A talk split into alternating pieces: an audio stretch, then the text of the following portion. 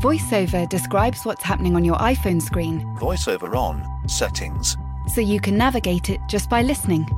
books, contacts, calendar, double tap to open.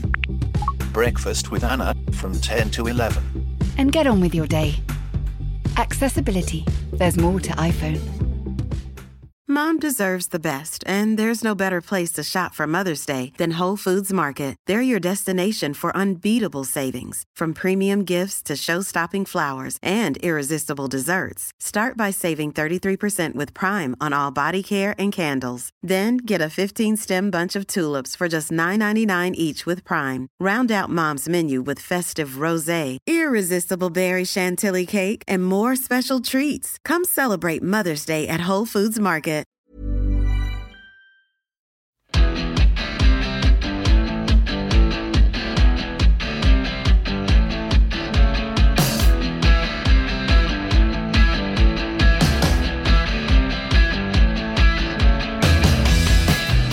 Hello, hello. Welcome to the Ruck from the Times and the Sunday Times. Back again for another podcast on a Monday for you. And I'm Will Kelleher. And today we've got Steve Jones has escaped the Datchet studios. And we're in London Bridge, Steve. Uh, no, Datchet is behind me now, is part of my past. And uh, we are in London Bridge, and this is the second time we've been in London Bridge this morning because the first time we were in London Bridge, Alfie had forgotten to put the microphone on. Producer Alfie had a shocker already this morning. But it's a lovely view out the window, isn't it? I mean, listeners won't be able to see it clearly, but we, we can see the walkie talkie and all sorts out the window. All those buildings have got names, haven't they? There's the walkie-talkie and whatnot. You can't you can't see the Shard because that's over the other side. But um, it's an absolutely amazing view.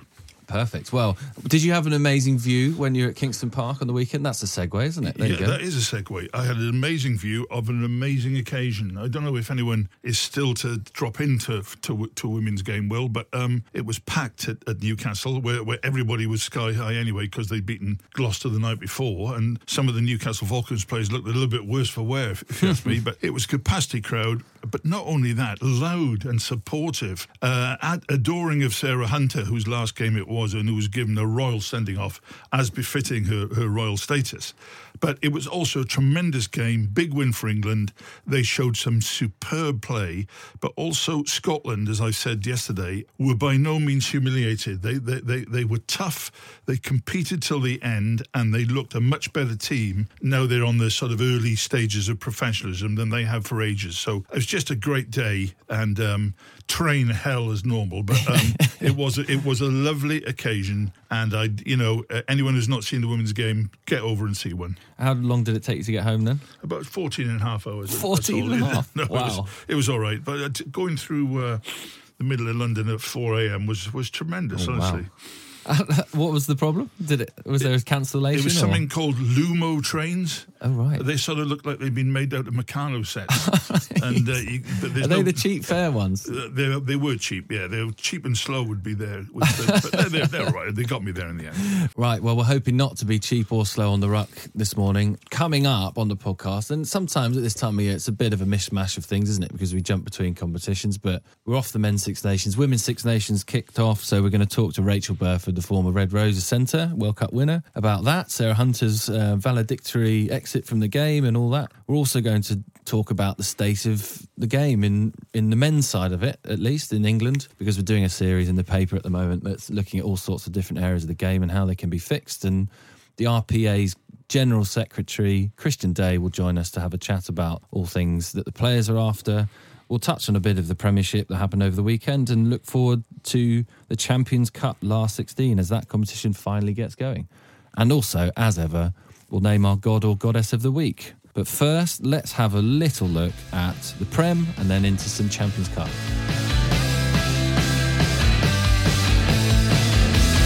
Right, Steve, you didn't do a, a Premiership game this weekend because you were up watching the Red Roses, but it was a bit. It felt like a bit of a moving weekend where London Irish have gone on this remarkable run. They were bottom at Christmas and now they're in fourth. Exeter lost to Bath, and Rob Baxter was really annoyed about that and said he might basically change most of the team. They look like they're struggling now. You've got Quins who dropped out of it, having lost to Sarries at Tottenham. What piqued your interest when you weren't watching the the women's stuff? Well, obviously, um, uh, obviously, as a Spurs fan, you, it was nice for the home team to to pl- play quite well for a start at Spurs. But I have to say, fifty five thousand. Uh, you got to remember, Will, I, I'm slightly older than you. In fact, I'm slightly older than most people. and um, I used to cover games in front of 800 people. Yeah. Uh, like at Rosslyn Park, 1,000, Metropolitan Police, maybe 1,200.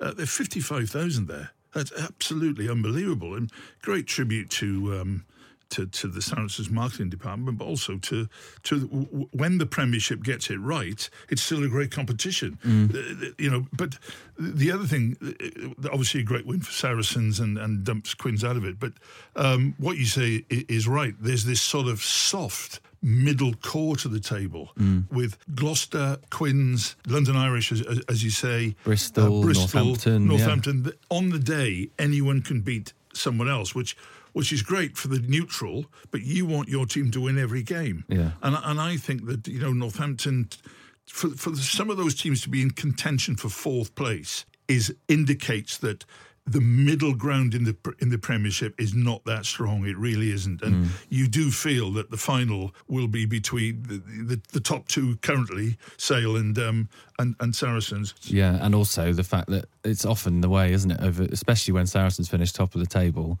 you think the person who finishes fourth, who nips in there, is on an absolute hiding to nothing. Like they had their full team out, and Owen Farrell went off injured, but they looked they looked seriously strong and favourites to take the title in May, probably, didn't they? Th- th- th- they do. Let's be fair. London Irish. Uh, let's not knock them at all because they, they as you say, they they've come up magnificently.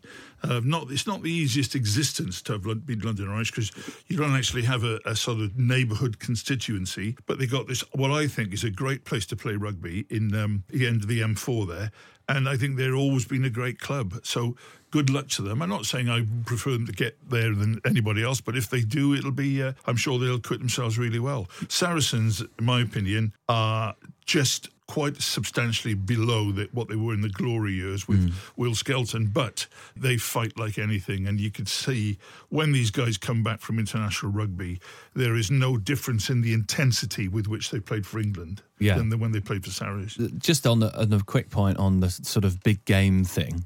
So they called it the showdown. I think Sarries and mm. Quins and Harlequins are- have got another one of their sort of big summer ones coming against Bath in a couple of weeks in April. And it does seem like in the Premiership, the guys involved there are trying to put more of those sort of fixtures on. I think they're doing a body of work to look at which rivalries would really catch the audience, maybe a Bristol Bath somewhere. Yeah. I suppose the difficulty for places around the country is finding a big stadium that's nearby because it helps when you're in London. There's loads of them, aren't there? But that, do you Yeah. think that would be a good idea to It's a- have more of those kind of marquee occasions on these weekends? It's a great, it's a great idea. I mean, the only trouble with Bristol Bath is that Bristol have got the biggest stadium Yeah, in the in, so the, a in, the, in the area. But Unless you, you went know- to Cardiff or something like that, but then you, you kind of move that. out of the English bubble and all that, don't you? You, you could do that. I mean, I think you've got to do that when you can. You'd think that Sale and possibly Newcastle or someone from the North Midlands, etc., could could do something at.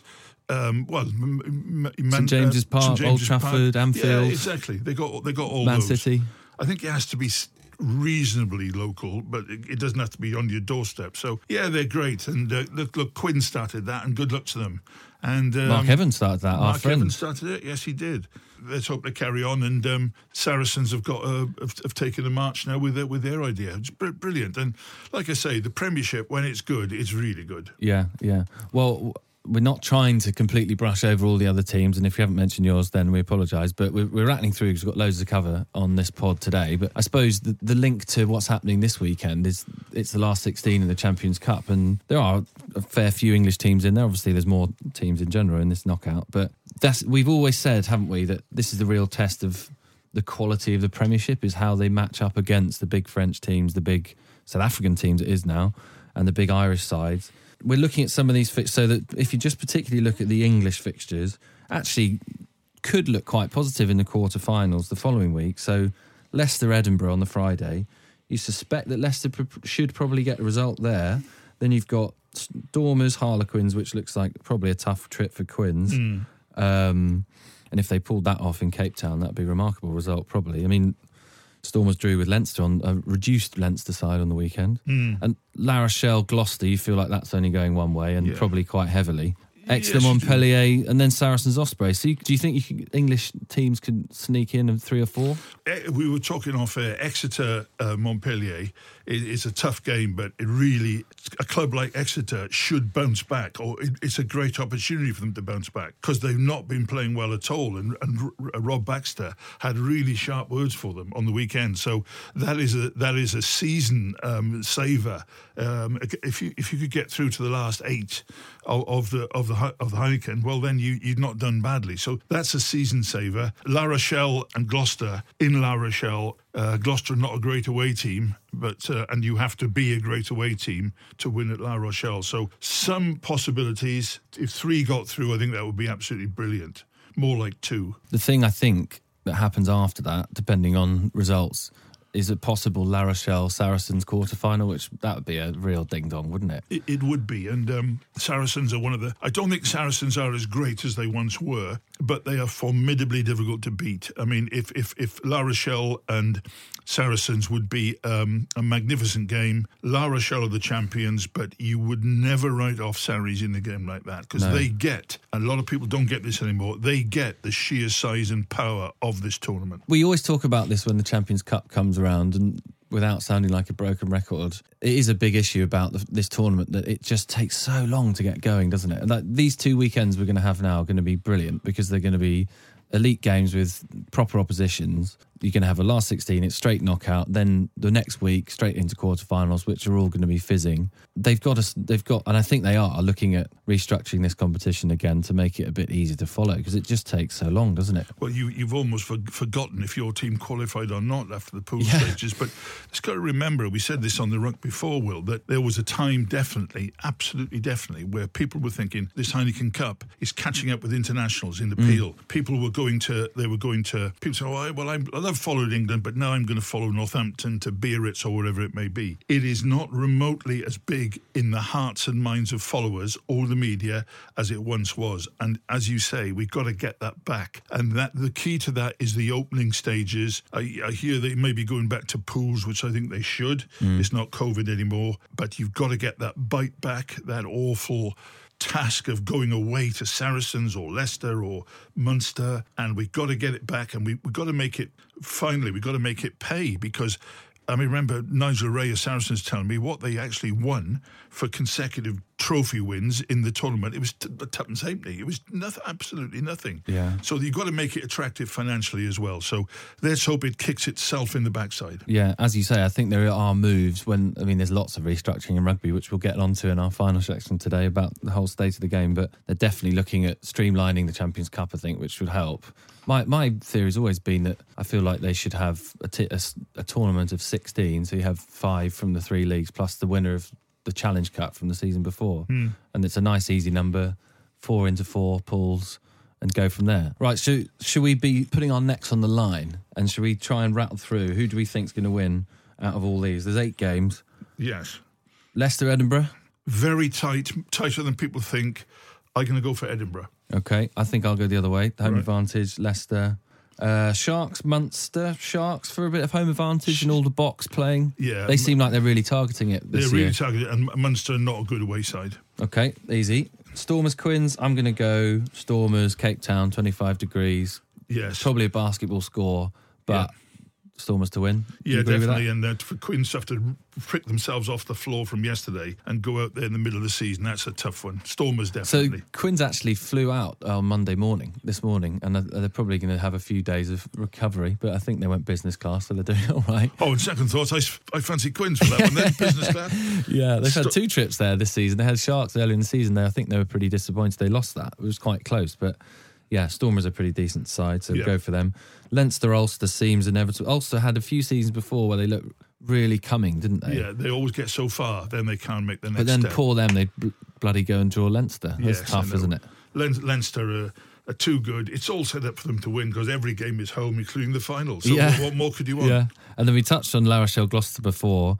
I mean, Gloucester can surprise us, but that would be one of the great victories if they were to It go to the be. Atlantic coast and win there. Absolutely, yeah. Right, so Exeter Montpellier, quite tough one. Montpellier have always been a weird team to judge because they have one bomb out result every year. Yeah. But then they come into the knockouts and they they took Quins' scalp last year, didn't they? They're clearly a good team. Well, we- we used they're a to bit say- random, aren't they? We used to say you never know with the French. Well, that doesn't apply to a lot of French teams anymore, but you never know with Montpellier. Exeter, if there's anything of the old Exeter spirit left, that could be a cracking game. I'm going to back Montpellier. There you go. I'll go one. Exeter then. Sarries Ospreys. Ospreys did really well to get through, didn't they? And took a couple of marquee results, but Yes. Sarries a step too far, probably. Probably. Uh, uh, Farrell didn't look like he'd be fit, and to, to back up uh, a huge game like that is difficult.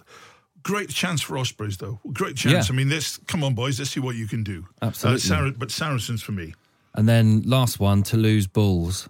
Probably home advantage there, isn't it? That'll, that'll be- difficult. I don't think Bulls are that great, and Toulouse are on their day great. So Toulouse by 15 points. There you go. There you go. Rattled through. So that was Prem. That was the Champions Cup. Um, there's also a round of Challenge Cup coming as well, but we haven't got loads more time to talk about that this week. But we'll try and touch on it next week because after that, it's the quarterfinals in both competitions. But up next on the ruck, we need to look back at the Women's Six Nations weekend that just happened. So we'll have Rachael Burford on, former England centre, after this. So the weekend just gone was the start of the Women's Six Nations, the TikTok Women's Six Nations, and joining us now is former Red Rose England World Cup winner Rachael Burford. Rachael, how are you going? I'm going really well, thank you. Great weekend. Finally, it's kicked off. We've all been waiting for it. Yeah, absolutely. Well, it was a remarkable occasion, wasn't it? Up in um, Kingston Park, Steve, you were there. Um, Sarah Hunter's valedictory exit from the game. I didn't Uh, notice that. Was that was it just like a, a- an amazing occasion to celebrate one of the greats? Yeah, it was. It, it, it, it was a dream occasion. Um, and they did go to their way to, to make it significant for Sarah, which is, I'm sure she had mixed thoughts about that because she's not a person who's dashes to claim, claim the limelight. But uh, let's just talk about the Sarah bit, the goodbye Sarah for a start. The atmosphere there was unbelievable. I mean, the, gr- the, ground, the ground was packed and we had to walk around the ground beforehand and it was absolutely steaming. And, um, um, the, the the love and affection for Sarah as a as a local um, w- w- was one thing, but the support and and the the, the kind of aged. Um, uh, what they call it? The, the, kind of general age of the crowd, etc., was really low. There were loads and loads, thousands of, of young youngsters there. You you you would hope are just actually playing, starting to play a game for the last couple of years. It, it was just perfect. Uh, Sarah was, um, you know, was just Sarah. She was looked quite diffident, and at one stage during the anthem, she was so um, worried that the little mascot in front of it was getting cold. She was sort of rubbing the mascot's head, arms, legs, and everything, and I thought that was Sarah as well. But it was it, That's it, her it was, niece. That was her oh, was niece that a as niece? Oh, was it? Oh, Wow. yeah, right. it was her niece. Yeah. Oh, lovely! No, that, that, I didn't know that, but wish I had. But anyway, her niece clearly enjoyed it when she when she put her tracksuit on, and got warm. but it, wa- it was it was wonderful. Um, England were, were were were tremendous. Scotland, I think, were played a lot better than the score suggests. I think Scotland will give teams trouble this year because they were they were organised, they were fit, they, they were still going at the end. They've only been pro will for a matter of minutes in the in the TikTok of it all, but uh, all in all, just a great day in Newcastle. Yeah, Rachael. Before we get onto the game, just uh, some words on on Sarah. You would have played loads with her. Um, Do you remember the first time you met her? I saw some uh, something that England Rugby put out of her with some s- s- dodgy haircuts at some point. She had cornrows, I think, at one point. Do you remember that? Those yeah, days? I was the one who did those cornrows. I Did you? the- yeah. the platter, yeah. Katy Daley-McLean used to come and demand like 15 plaits in her hair, and I'd be like, right, okay, you're you're my 10, so I probably should do as I'm told. um, yeah, no, I think early days just not much different to what you see now. Just super smiley, super happy to be around people, makes time for everybody, and is just a real grafter. Um, and you know that's a testament to why she is where she is, and to earn 141 caps doesn't come through chance or just talent alone. And you know, for every single cap, she earned her right and worked so hard, and and that's been since day dot, since she got that chance to to play in a Six Nations. It was an opening game. How fitting, actually. I just realised that her, opening game was against Scotland in Perfect. Yeah. 2007 and then her finishing game was against Scotland on her home ground um yeah she's just always been such a good person to be around and then has grown into being you know the wonderful leader that she is and i just i love the fact that you know she got the opportunity to finish the way she wanted to and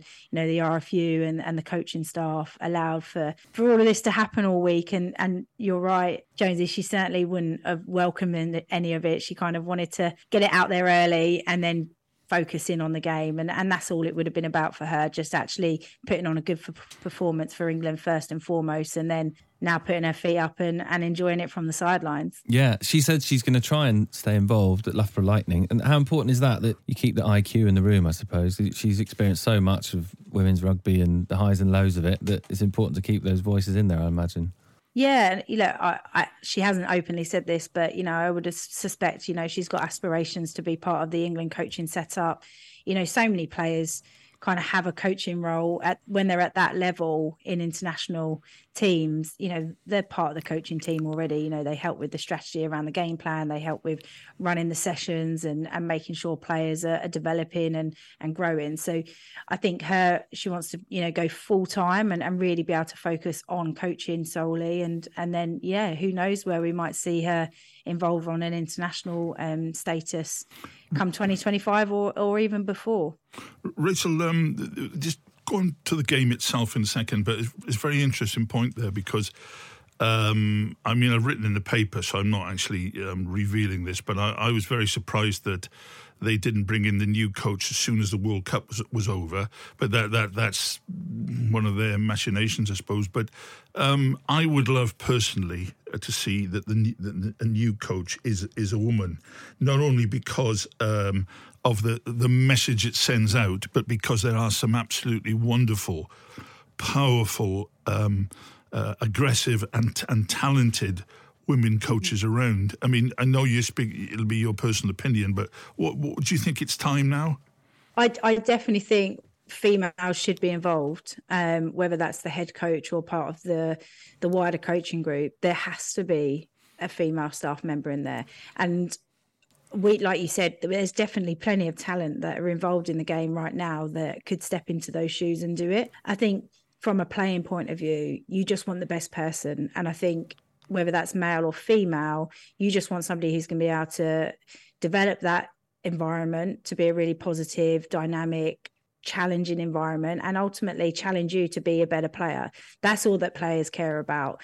But I think the fact that we have talent that is ready and available and is good enough to to step into that environment, I I don't see why there can't be and shouldn't be a female staff member who's part of the coaching team um, full time in that environment. I think we like like we, I've just said, there's plenty of talent that are either on the cusp or currently already involved in the game at those kind of levels um, from a women's perspective. And I think I, I'm really fascinated to see what direction England take and do or do they take the tact of actually we're going to have somebody who's maybe more experienced in running of a program at an international level and we're going to bring a female staff member and we're going to work on our succession plan and mm. we're going to make sure that they're ready to to then take over in 2025 or before then um but yeah it was an interesting move wasn't it with the RFU opting to to keep the the coaching staff for this six nations because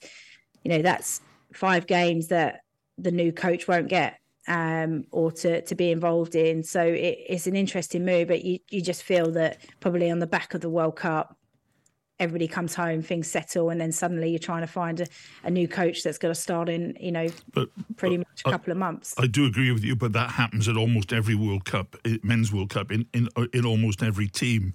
Uh, I think that um, if the new person had come in now, they could have spent a season looking at the Premier 15s and and sifting. Yeah. There's so much talent out there that suddenly at the end of this Six Nations, someone's going to be saying, "Right, off you go. You're the coach.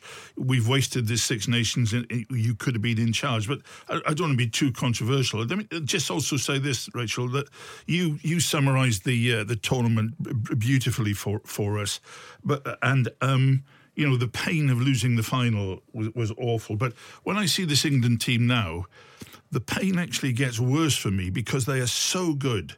Uh, yeah. and they are so talented.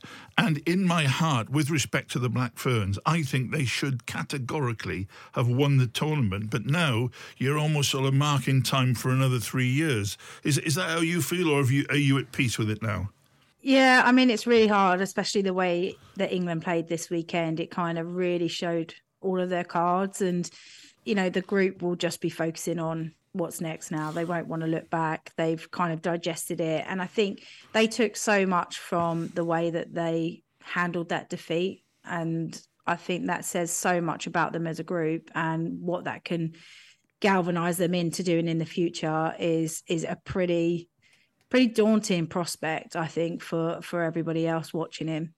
So, Rachael, in this tournament, then, what do you think England can learn, or what should they want to learn over the next few weeks about the team and how they can play the game because they're clearly one of the best teams in the world. That's probably not going to change. But how can they get to that next level? Do you think? Well, I think when when you reflect and look back at how the Black Ferns played, they just went out and expressed themselves with complete freedom and enjoyed it and they believed in what they were going to do some decisions you'd be like no don't do you know think of that penalty in that world cup final she doesn't kick um, for touch and then suddenly they get turnover and that gives england an opportunity back but i think that's what we want to see from England is that real freedom to express and play that the way that we know that they're capable of doing. Um, and that being their instinct not right we'll just pin a team in a corner and we'll use our driving line out because we know that works. I think that's the kind of growth that you want to see over this Six Nations but not just against kind of teams they're really familiar in, but taking that into the WXV later this year as well, I think is a really big growing area for them because they want to be multiple multiple threats across the, the whole team. And if they can grow and believe in themselves and just have that freedom, which we saw them play on Saturday with, um, when it comes to those big crunch games and actually play play that style against the France and against the New Zealand, then I think you know that says a lot about the team and their growth. Rachael um, Marlie Packer won't be very happy with you. She, when you're talking about dr- uh, driving lineouts, they drove three lineouts in about three minutes, and she she scored every one. So maybe she didn't think it was too bad. Listen, just, just before we move on to the other teams, I'm going to give you three names, and I thought about them all on Saturday. Wow. One, one was Sadia Kabeya in the back row. Yeah. Uh, another was Claudia MacDonald on the wing, who was, after injury, was sensational. And also Lagi tu- uh, Tuima in the centre. I thought, blimey, she is really a coming force in the game. Uh, have I picked out the good three there? Yeah, you have. I mean, I definitely had um, and Claudia, and I mm. had Poppy Cleall. I thought she was really busy, did a lot of unseen work. But yeah, I for Lagi Tuima, you know, she's she missed out on the Rugby World Cup and she was struggling with a bit of form last year, but she's been performing so well in the Premier 15s. And that's just given her that confidence back to play freely. And I think she played really well. She did all the right things, passed at the right time, carried at the right time, in the right position, worked hard, stepped up to do kicking duties. You know, when you're playing 13, everybody knows obviously Emily Scarratt is mm. is who she is, right? And so without having that kind of on your shoulders and knowing that she's got an opportunity to just take this Six Nations and make it her own and really kind of step into that role, I just think she's reveling in that opportunity and also missing out on the World Cup, you know, really hurt her like it would mm. any player. And I think she's just seen it as now, right, I'm back in the fold. I'm going to maximize every bit I can. And I thought she started the campaign so, so well. Just uh, it's always a, um, a big question mark as to whether some of the games are too easy and we're desperate to see the other teams rise. Now, Wales really put Ireland away and, and looked good, looked to have a good scrummage there. Also, Italy were not hammered by by France. And Will was just saying that uh, if Italy had had a kicking game, it might have been very, very close those two games, is that evidence for you that things are evening up just a little bit? Yeah, I think I think we've all got to be aware that just because you suddenly start getting paid to play, that you're going to have this transformation in your performance. It takes time, and I think Wales are actually a really good um, showcase of that. You know, last year they were in the Six Nations, you know, for big periods of games, but that fitness level, that cohesion together, together, knowing each other, didn't really show. And I think that game against Ireland at the weekend, they looked really fit. They looked um, organised. They looked really direct. They've got a couple of key players that are missing, but you wouldn't have thought that having watched how they played at the weekend. And, and that's because they've had another year together. They've had another year to work things out, to work with Ioan Cunningham, um, to shape the game that they want to play. And mm-hmm. I think that's the marking of how professionalism isn't just about now suddenly they're paid. That means we're going to get performance. It's all the other elements that come with it. And that takes time to build. And Ireland very much in that infancy of that. And you know, I'm sure everybody's aware, not all of those players are living in Ireland on a full time contract in a full time daily training environment. Mm-hmm. A lot of mm-hmm. them are spread out, staying in England, playing at their clubs. So there's still a lot of time there. And I think for Italy, we've always seen them slowly coming on that rise. And you just hope that potentially more time together, they're going to be able to edge out those those tight wins and take on those top teams. And we saw some; they were one of the most exciting teams to watch at the World Cup. Mm-hmm. The way that they played and their progression, and you know they've got a new coaching setup now, so it'd be interesting to see the direction that they take during this Six Nations. Quick last thought, then, uh, Rachael, before we let you go. Um, next weekend we've got Ireland, France, Scotland, Wales, and England, Italy. Th- three names from you. They there. Who's going to win those three? Scotland Wales uh, is probably the, the trickiest one to judge of those, is it? It is, but I, I'm back in Wales on that. Um, I think France are going to beat Ireland um, fairly comfortably, and England are going to beat Italy. There you go. Perfect. Well, really appreciate your time this morning, Rachael, and uh, all the best for the next week or so. And let's hope we see some fantastic games next weekend in the Women's Six Nations. Thanks, guys.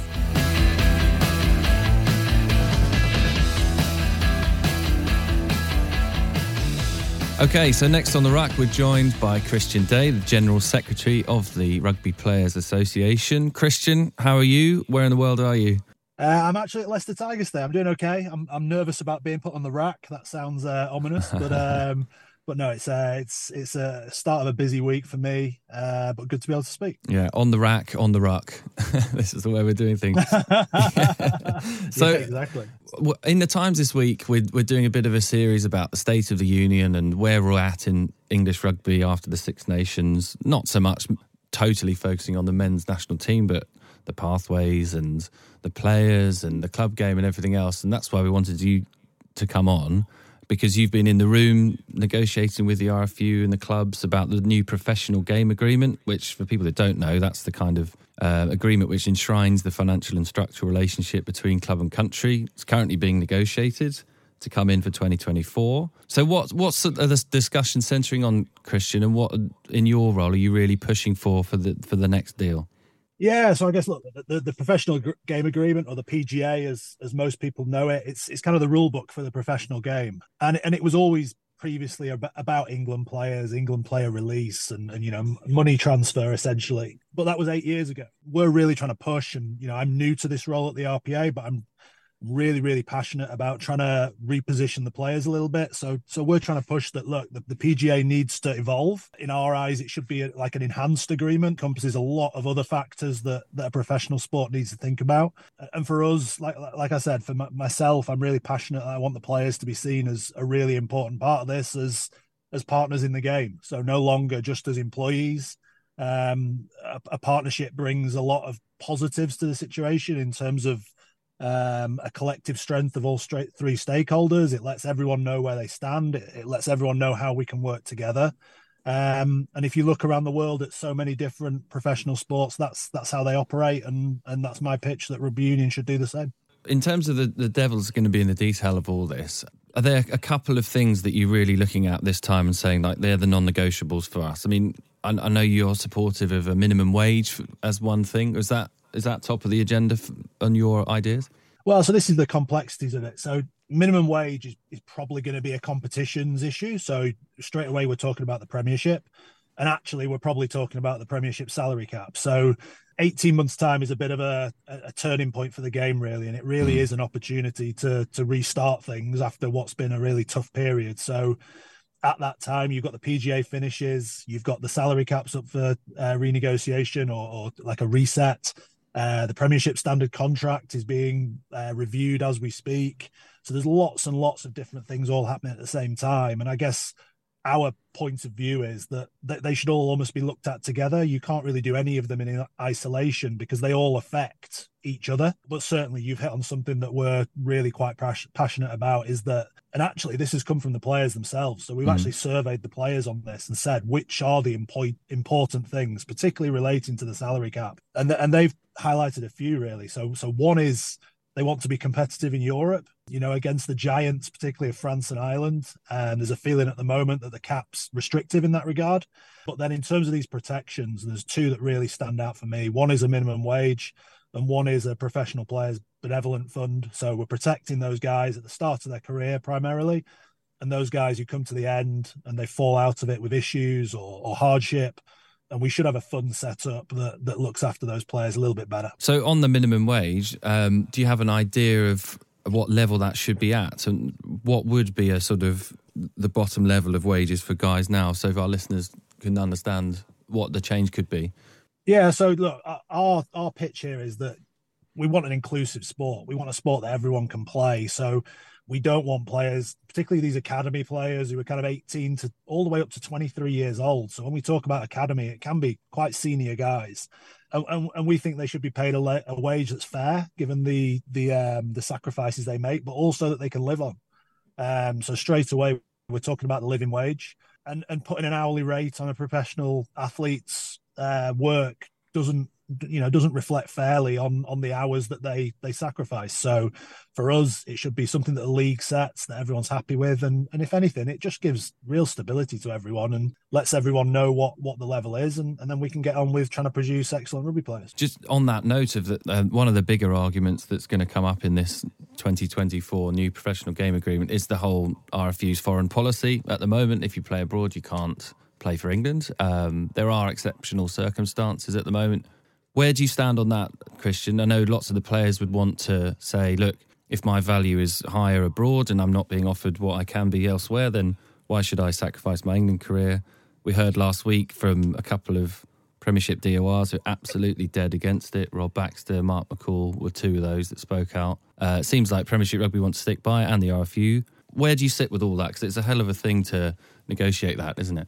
I think it's uh, in the current climate. I think it's about trying to make a case that it is an exceptional circumstance. So, for someone like Jack, you know, Wasps Wasps went bust, and he had no option. You know, there was no viable option on the table for him to remain in England, and, and he chose to go to France, and fully supportive of that. And, and likewise, if there are players this year with the with the cap suppressed, I, I think we need to look at that with an open mind and say, look, in the short term, if they can't get a fair value in England, you know, we can make a short term exceptional circumstance why they should be allowed to go abroad and still play. For me, as as someone who's passionate about English rugby, whose job is to make English rugby as good as it can be for the players, in the long term, I, I want to see England players playing in the Premiership. They're they're going to make the club competition stronger and ultimately the the international team stronger because it guarantees that release for your fourth international in the autumn. It guarantees release for training weekends, and ultimately, that those are all important to make a strong England. So, long term, I definitely think we want English players playing in the Premiership, but in the short term, you know, we need to make exceptions if they're needed. Should we be worried about that? Our readers will see lots of stories this season of plenty of Exeter players leaving for France, and Anthony Watson having a look around. Castres was the other one the other day, and Joe Marchant, David Ribbans, they're both going to the top 14. Jack Willis, as we've mentioned, in different circumstances. Is that is that enough to be a worrying trend, do you think? I think it just highlights that at the moment the Premiership is going through financial uncertainty, financial difficulties. And if the salary cap is reduced, it's going to make going abroad much more attractive to players who, who can maybe command a, a higher wage there. So that's that's the realities of a professional sport and that's the that's why the salary cap does need to be something that is is reasonable and and we we will always say a fair deal for the players and mm. a fair deal for the players encompasses at the bottom a minimum wage but but again we, we've got to make sure it's a fair deal for those players at the top of their game um and, and you can't almost handcuff them to the league um if they're not going to get a fair yeah. deal there so yeah. I, I know in you know next year the cap's going to reduce but then after that it goes up. And one thing that we've said to our members is we, we want to know what the mechanism is for for the cap. You know why does the cap go down? Why does the cap go up? But primarily we think it, it needs to be linked to the revenues of the league.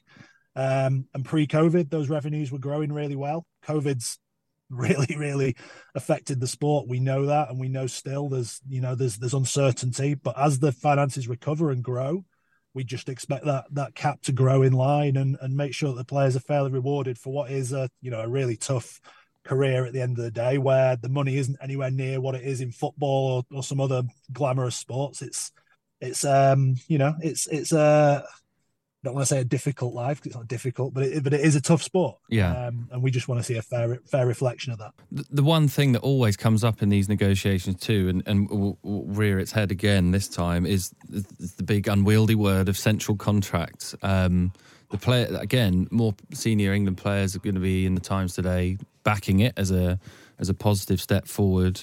Is that viable? Do you think? Do, and actually, it was interesting the other day that Mark McCall, who you would have thought previously would be dead against it, uh, was hugely supportive of central contracts and essentially the RFU taking some of the wages off the Premiership books. Do you think that would be something that could work for English rugby like it does in other countries? I absolutely think it can work. I, I don't think it's something that's been hugely discussed by the RFU as yet, and and it's their you know it's their thing to to put forward if it's something they think will work. Um, ultimately, we probably need a you know a, a long term goal for the Premiership and English rugby and how it's going to look in five ten years time. Um, we we can look at Ireland, who at the moment are really successful, but you know they I think Ireland give out twelve central contracts, so it's not like the whole England EPS squad are going to be centrally contracted. It's a it's a much smaller thing if we're going to look at Ireland. But then we look at France, who are really successful at the moment. They don't have any central contracts. They have, you know, but what they have at the moment apparently is much better relations between the clubs and, and the union than previous. So to me, again, we've we've said there's a big opportunity here to rethink how we do things, but it's important that we have a longer strategy than just this year. We shouldn't just say Ireland have done well this year. Let's do what they do. We need a mm. long term strategy. And I'll go back to what I said at the start. The players need to be fully engaged with this. Uh, you can't just put a system out and say, right, now we're doing this, get on with it. Let's if, if the players are speaking out, let's let's listen to what the players think. And I know from my interactions with the EPS squad, there's always been questions of their management, how how many minutes they play, how many games they play. That would probably be a big step forward under central contracting. But ultimately, at the other end, you know, the, the England team have always been well rewarded for playing for England, and and, and ultimately to to get more control, the RFU are probably going to have to pay a bit more money to the clubs, and and, and again, that's that's going to change that dynamic is there some part of it, like thinking on the other side of it, where if if the finances of all these clubs is, is clearly been savaged over the last few years and the RFU have not got as much money, does there have to be some sort of acceptance from the players? And there probably has been that they can't earn as much as they used to. And I know some will have already had that acceptance of that, but is that part of this too that the days of earning huge wages were probably gone for a while? I think we've already seen that happen well, and, and actually we saw some pretty incredible leadership from the players through COVID you know took pay cuts to try and help the clubs. That that's not something that that was refused. So uh, wages have in the short term suffered. I think that's that's a fact and and we're in a salary cap league so of course it, it has been a fact. But i'll go again i'll go back to what i said. As the revenues recover as the game starts to grow again which I, which ultimately i do think it will we need a fair system that that will tell the players what their earning potential will be in future and I would also say at the top of the game, I, I don't think the earning potential has been hugely impacted. I, I, would say more it's those middle earners, the type of player that I was, being perfectly honest, that you're, you're kind of club pro. They're the ones who've probably been squeezed out more. And actually, the, the younger players are becoming more important. And, and your England players will always be important and sought after. That's, you know, that, that comes with the territory of being one of the best players in the world. We hear lots of reports uh, about a couple of wobbly clubs and still worries about finances. Are you still concerned a bit, Christian, that it, we're not out of the woods yet with all this? No, I don't think we are out of the woods. I think I think we're we're doing a lot of good work. I think Simon Massey Taylor's come in at, at, Premiership Rugby and he and he really has changed things and he's trying to improve things and develop things. I do think that there are still financial issues existing, but but that's you know rugby's never been uh, fully insulated from that kind of thing. So there's hard work still to be done, and with that comes some responsibility. I think you know you can't just say we're going to match the playing budgets of Leinster or Toulouse straight away. But but the the, the crucial thing is that we have the ambition. In, English rugby teams have always been competitive in Europe, and and like I said, at the moment, the players don't feel that that's possible, but we need to show them the ambition and the growth. And, and, and who's to say this year we won't have a surprise? I mean, that Saracens team at the weekend was pretty mm. impressive, and, and Leicester, Leicester seem to be getting a, a run of steam going. But still, you know, the, the, the players want to know that it's a level playing field, and and that will come. I'm I'm hopeful that that will come, but we probably need to just be uh, get a bit of stability in the short term. Yeah, and just a last thought, and maybe that's a it's a general point is Are you hopeful this time that this will be a proper, full partnership between the players, the RFU, and the and PRL? That it's not something that's just foisted on the players. That this is a kind of triumvirate that's all three equal partners now. I'm confident that I've got some meetings in my diary, so I'm confident we're going to go to those. I'm, I'm confident that I'm going to be well prepared, um, and ultimately, that you know the hard work is is very much not done. So it's it's about being, as I said, you know, well prepared and, and trying to make sure that you put forward what the players want. We can't please everyone, you know, like we can't please every single player in the game with what what ends up, but you know, I I have a real real desire here to try and protect some players a little bit better, make the system a little bit fairer, but ultimately be really ambitious. We we we want England to be one of the best teams in the world. We want English teams winning European Cups. So we've got to show how that growth is going to come. I think the product on the pitch is pretty exciting. Um, you know, we're getting a lot of exciting games, but we've got to make sure the quality's there. And that's probably where that pathway question comes in as well. So, look, there's loads of work to be done. But what we can say is at a time of change, the opportunity should exist. It's not like we're locked into things that can't be changed. Um, so it's about trying to look, like I said, with a bit of a, a bit of a goal towards the future and how we're going to get there. Yeah. Well, look, really appreciate your time this morning, Christian, and all the best with it. I think plenty of professionals around the country will be will be hoping that you can come up with a better deal this time. So, all power to what you're doing, and and thanks for coming on the ruck. Thank you. Good speaking.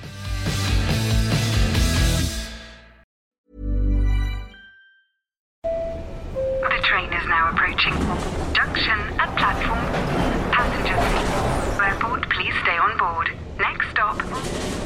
road station. iOS helps you control which apps you share your exact location with. There's more to iPhone.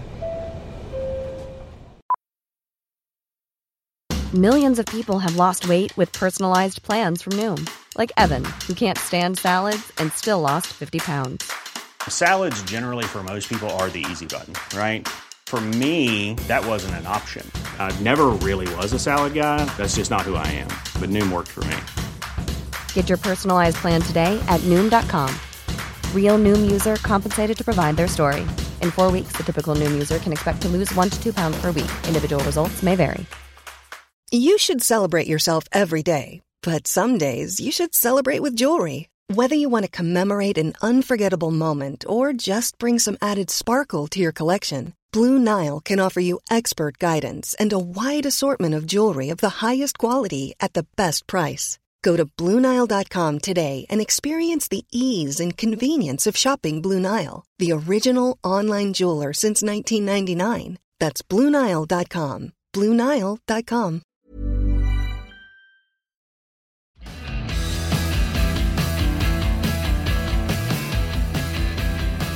Great to hear from Christian Day there. And just to mark your cards, listeners and readers of the Times, which I know you all are, um, the State of the Game series that we're doing at the moment over a few days is, is, is, still coming along. Sam Warburton kicked it off for us by talking about the changes that Steve Borthwick and the England coaches could make to make them a force come the World Cup. On Monday, today, we're recording, I did a piece about how we got to this position in a club game and the, the ways that the Premiership Rugby and others are trying to solve the issues. Alex Lowe's coming Monday for Tuesday, talking about the players' central contracts, the foreign rule, and then we've got also a piece from John Westerby coming about trying to repair the pathway that looks that conveyor belt that looks to have stopped, basically. Mm.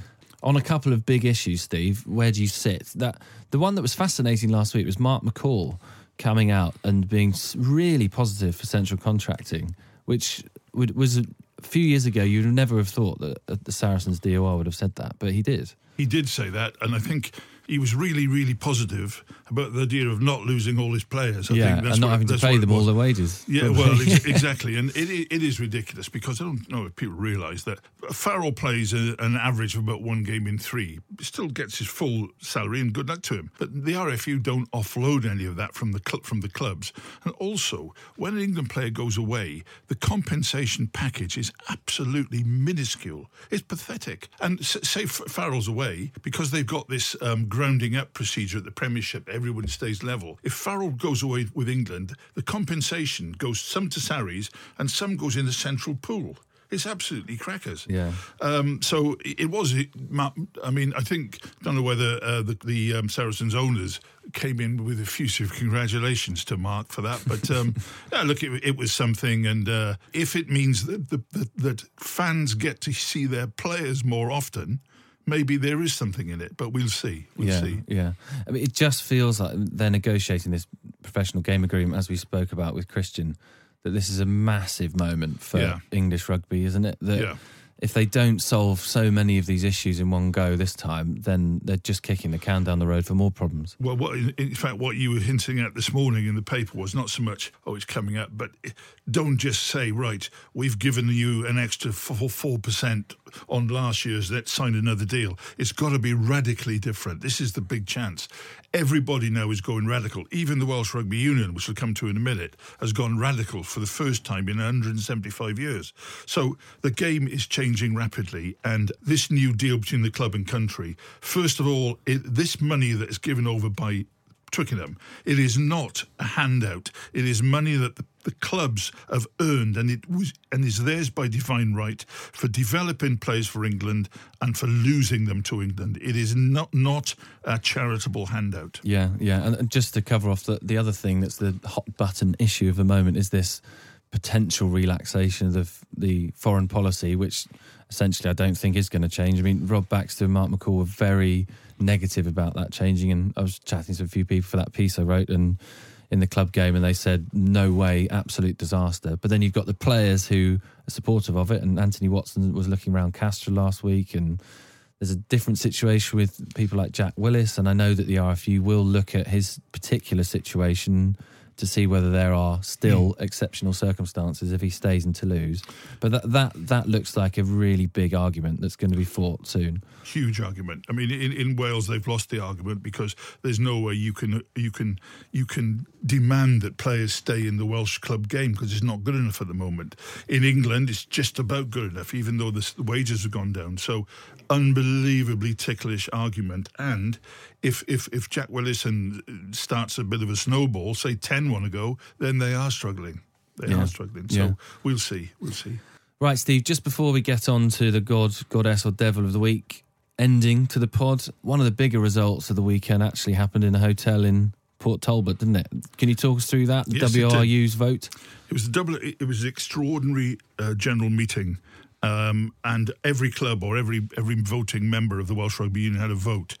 And for years, the old guard, the Blazered Brigade, have been um, the tail's been wagging the dog, um, and in terms of refusing to let the game get a proper professional arm with with dynamic leadership, and and in in its place became sexual allegations, misogyny, etc., etc. Now, the last time, about a year ago, they had the same sort of vote, and um, it only uh, they only just got through the Welsh Rugby Union, but not enough to carry the motion. They wanted seventy five percent. This time, there was a total avalanche 245 in favour of the WRU motion, that is, in favour of changing the game, and seven against. Now, that is an absolutely staggering result. It is like someone who lost 100 0 last week winning 100 0 this week. what it does mean is the, the Welsh Rugby Union board will no longer be a bunch of people who are only there because they've worn their blazers for 30, 40 years. So that was an absolutely tremendous vote, puts the WRU ahead of the RFU in terms of structure, but they got a long way to go, but this was a decent start. Yeah, perfect. Well, well done to them. And let's now look at our God or Goddess of the Week. Where where are you going for yours, Steve? You I'm going, go- I'm going for the to- obvious choice, perhaps? I, uh, well, the obvious choice doesn't mean that he or she's not the good or goddess of the week, are Hmm. they? Usually we try and come up with someone who's um, a little bit left field and everything. But um, uh, Sarah Hunter, I'm afraid, if I don't make her the goddess of the week, I can never go to Newcastle again start. never look Sarah in the eye again, which, as she's won the uh, Rugby Union Writers Club Personality of the Year, be very difficult to miss her. Sarah Hunter by a street is my goddess of the week. Yeah, perfect. I mean, what a warrior and hell of a career, and nice way to finish it off in your home your home ground as well, isn't it? Yeah, great choice. I mean, mine, yours is probably the one for this week, but I think my mention will go to, let's say, Les Kiss and Declan Kidney at London Irish, dragging them up from the bottom at Christmas. I know it's a mad league, but fourth in the table. Another good result. They're getting decent crowds there, and I know not it all is completely rosy off the field at London Irish. So doing that despite everything is a hell of an effort. And if they can keep going in the last two or three games of the season and get into that playoff picture, then that's absolutely remarkable. So they can be my gods of the week, but definitely the goddess of quite a lot of weeks, to be honest, is Sarah Hunter. So great shout, Steve. Right, everyone, that, that has been a packed ruck for your Monday or wherever you download and listen to this. Next, we'll be back uh, in a week's time to talk about the Champions Cup. We'll look back at the last 16 as was, and then whatever the quarterfinal shake-up is. But for now, that has been The Ruck. Thanks for downloading, listening, subscribing. Tell all your friends about it, and see us all next time. But for now, goodbye.